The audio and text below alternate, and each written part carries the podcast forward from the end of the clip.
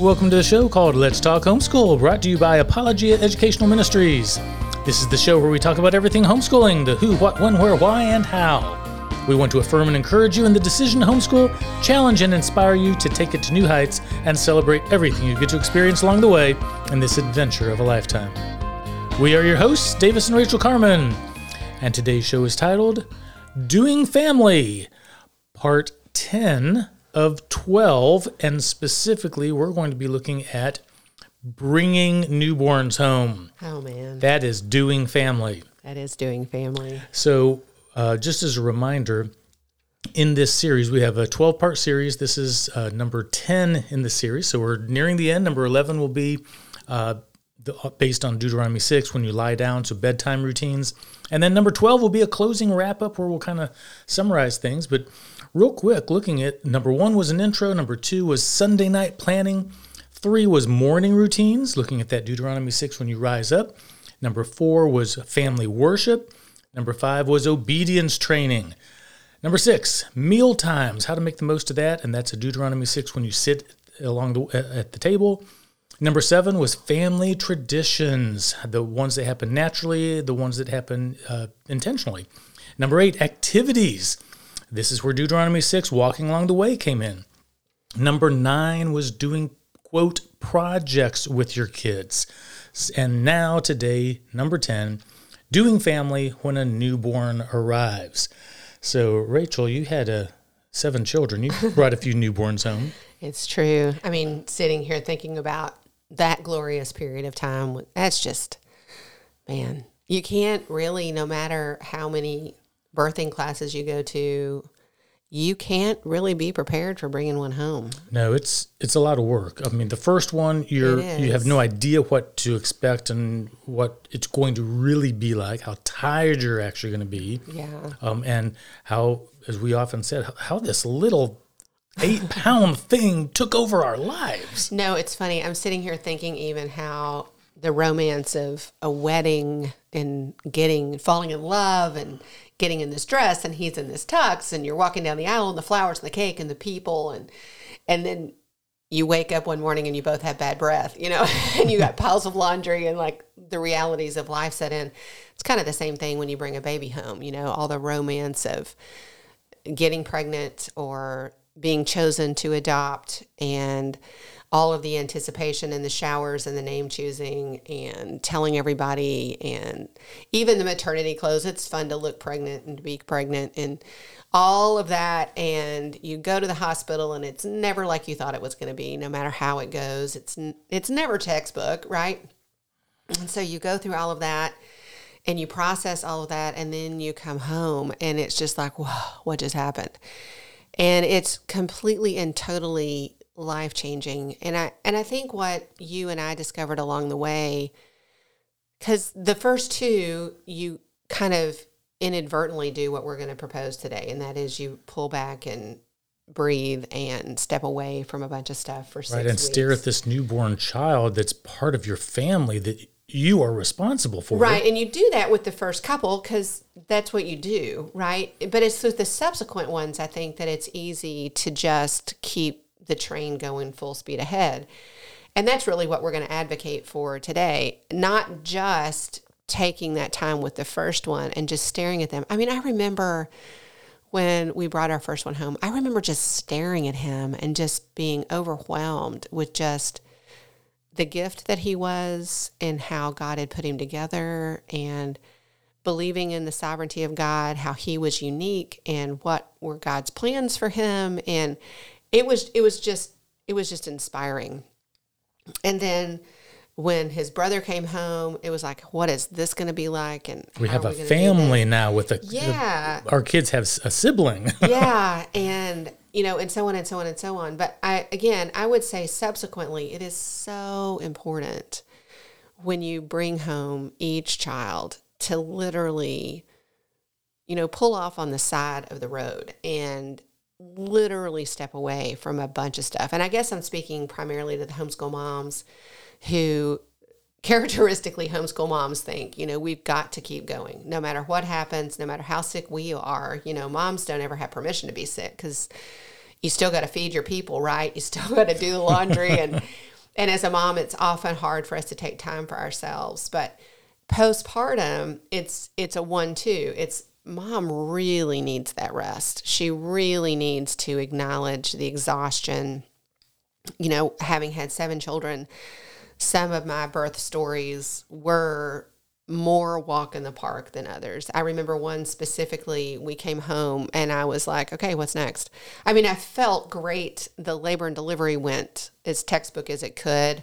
I didn't feel overwhelmingly exhausted and I was just ready for the next thing. And yet, I needed to downshift. We needed to just circle around and enjoy this new person and get to know this new person because, you know, when you do that, when you actually, you know, anticipate the birth of a child and do all the nesting with that, and I will say this too, and we don't have to chase the squirrel, but what you said a minute ago is so true. Every time I would think, this time, this little person's not going to take over my life. This time, I'm going to be able to shower. I'm not going to be able to uh, I'm not going to have an excuse for not getting anything done. I'm going to have everything set up such that I can keep moving. And every time I got broadsided because it is huge. Well, it is. And even if you tr- uh, prepared the other kids to yeah. help with lunches or laundry yeah. or bringing items in and out of the car, they, they don't understand quite don't. like you as the parent. And there's still what the, needs to be done. Yeah. And and the physical exhaustion is a thing the mental and emotional exhaustion of bringing a new person in and acclimating and assimilating that new little person and just getting to know them because truly i was ignorant and naive i really thought that you and i coming together to have these kids that they would be more similar than they turned out to be and lo and behold everybody was right they're very different. I mean, even as infants. So we had a couple that were perfectly content to be nursed and laid down and I don't want to snuggle. I just just lay me down so I can take a nap. Mm-hmm. And then we had a couple that it was like, please, please, please don't ever lay me down. I just want you to hold me all the time. Right. Um, and some were terrified um, in the presence of new people, and some were like, I'm good, see you later. And so they were all different but especially those first few weeks. And I think we generally, so you can correct me if I'm wrong, I think we generally intentionally took off about six weeks. That's sometimes right. it was longer depending on when the birthday fell. So sometimes if, so we have one summer baby. And I think we ended up taking off, quote, and I mean like stepping aside from, quote, school, school work, right? I think it ended up being longer with sure. her just because it was summertime. And then a couple fell around the holidays. And so that ended up being a little longer. But the fact is, we intentionally said, you know what? We're not going to. We're not going to plan school for the next. And we're not going to lose sleep because we are actually doing something important. We are doing right. family and we're doing it intentionally. And we're showing our kids how to do that. Right. We're showing our kids, you know, we're not just saying kids are a blessing from the Lord. We are actually modeling kids are a blessing from the Lord. And we're just marveling over this new person. I re- so some of my fondest memories when we would bring home a new baby would be um, the talks we would have about how much they would sleep.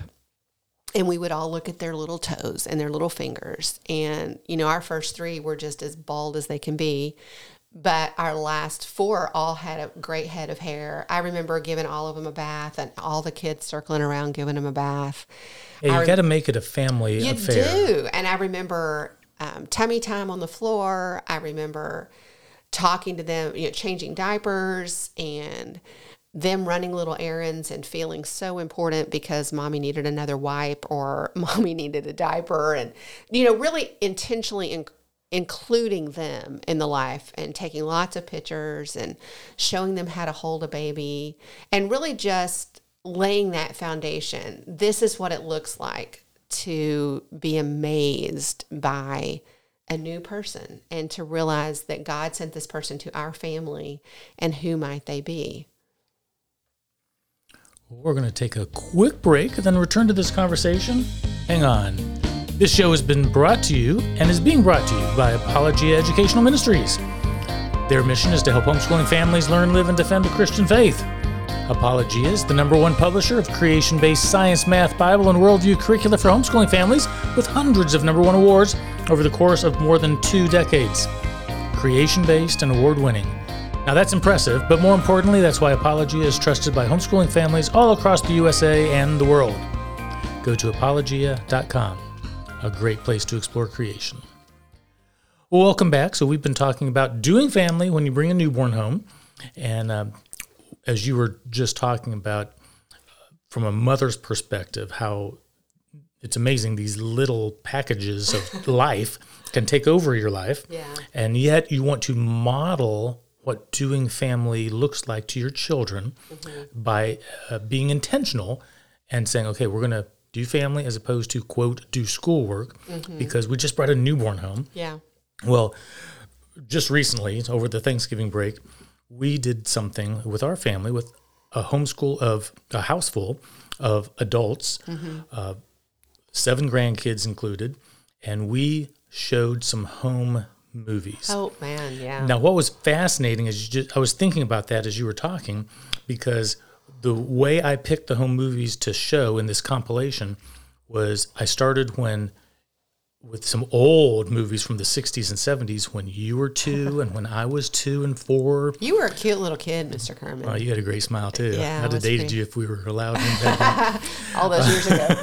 But uh, then when we, I immediately went to our seven kids, and I started when our oldest was you know, three months, or a newborn, and then the next uh, you know clip of seven or nine minutes that I picked was when the second one was born, Yeah. and the oldest one was now two two and a half, Right.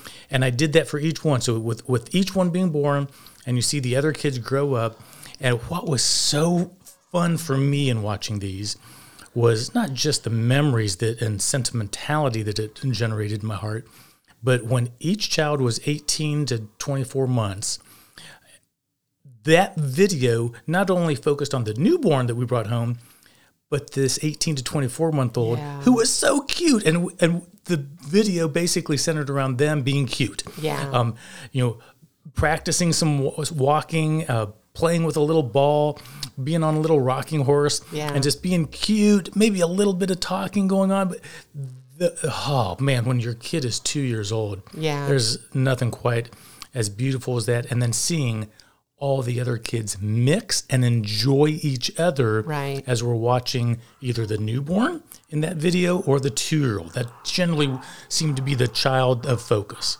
And I just want to say, at, we didn't do flashcards. We didn't do the baby Einstein thing, right? I mean, we were literally sitting on the sofa. I remember the kids when we would bring a newborn home. And of course, I've been up half the night, right?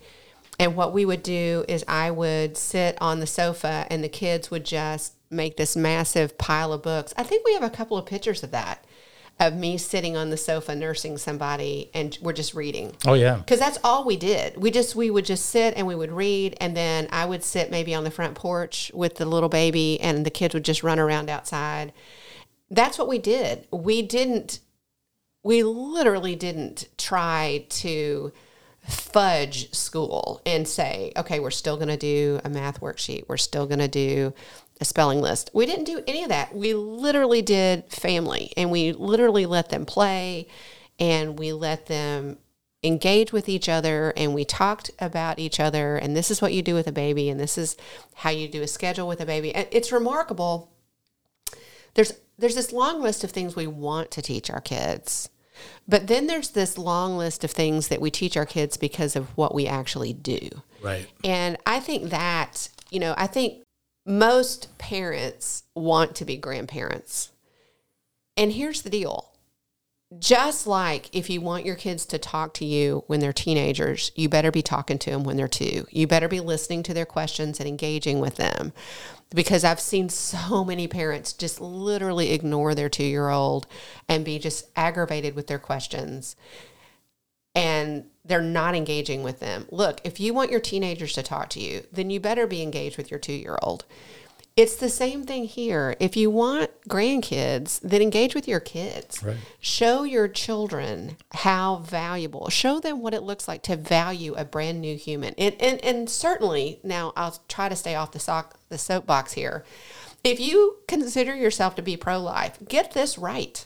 Celebrate a new life in your family. Right. Prioritize this time. Again, it's easy to sign a petition, it's easy to write a check, but this is where the rubber meets the road. This is what it looks like to truly value life and bringing it in. And and I'll say too, you know, we had seven kids of our own. We now have seven grandchildren. And that's still what you and I are to do. That's still what we're charged to do. We have had the privilege to go and spend time with most all of our grandchildren when they've been born. A couple longer than others. It, I mean, it's not a contest, right? But going and blessing the young parents who are stepping into this by taking the older grandkids or just the baby so they can get a little extra nap or some sleep. That is what you get to do when your kids start having kids. You still get to help prioritize the assimilation of a new person and with awe and wonder and sit there and just stare at them. I, th- I think it is invaluable to just sit around and look at the baby and just praise God for the baby and notice their hair and their nose and their ears and whose face do they have and whose lips do they have and and count their toes and snuggle with them. And all of those things matter. All right. And it models for your children how much you want to bond and know and Right. love this little child. And holding them you know you just mentioned thanksgiving. And so it was such a pleasure to get to carry around all of the different grandkids over the time. I mean i made cookies with a couple of them. We read a bunch of books. I mean i i'm becoming this one of my aspirations is to become the family librarian. Now that everything's going digital i am de- i'm devoted to having real books in my home for my grandkids so I have a whole collection of like fall books and Christmas books and Easter books and a whole lot of just other great titles for my grandkids. And so I think it was the, what would have been, Friday morning after Thanksgiving when all the parents are just exhausted, right after the big feast day. And you and I can't help but get up early. So we're up early, and all the grandkids that were up, we just piled on the sofa and got the stack of books and just started going through it. I it was mean, that, beautiful it really was beautiful that's just glorious. And is there something else that I could be doing? There's always something else that I could be doing. Is there a load of laundry that needs to be started or rotated? Is there a dish that needs to be washed or put away? Is there a casserole that needs to be started? You betcha. But at that moment, there's nothing more important than me sitting there with the grandkids and reading through those books. And, you know, we're already anticipating two more in 24, which is so exciting.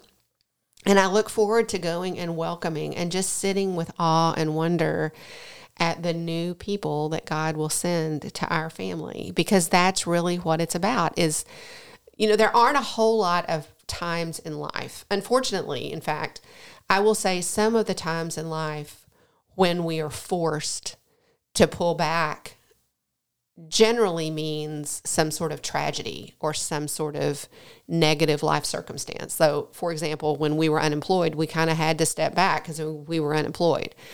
And I can imagine if there was, we've had friends with some sort of terminal diagnosis, and that's, boy, that'll slow you down. But my goodness, a new life into your home by means of adoption or you give birth, that is a reason to intentionally step back and slow down and, Right. and Stop. dial in. Yeah. And just enjoy and just revel and reset your focus on the glory of God and the goodness of God and just enjoy that little child because you don't get that time. Well, I was back. going to say, you don't get that time back. And just like children grow up quickly in general, we Mm-hmm. hear that at 18 years flies by. Uh, the first week or two or six Oh, man. or seven are so precious. Yeah. And so important to bonding with everybody in the family, the siblings and you, learning and knowing and falling in love and bonding with this new child that's part of your family. Uh, that is so important. You don't get that. And that's our admonition, our encouragement to you is to do family intentionally when you bring that child home. Stop the presses. you'll have plenty of time to quote go back to life or the rat race or whatever pace and busyness or the, whatever your life looks like under quote normal circumstances as you're going about um, doing your things. You'll get to that, but this is a time to take six precious weeks away and focus on this new child that you brought home. You know, and there's one other thing I don't think we've mentioned. It's really important, so I don't want to I don't want to leave it out. Another thing that's glorious about taking this time off intentionally when you bring a new little person home is you get to retell the stories to the older children oh, that's right. of when you brought them home. Yeah, that's right. And you can say, I remember when we brought you home and we were living in this house. Maybe it was a different house. And I remember how you would cry, or I remember your favorite blanket, or I remember.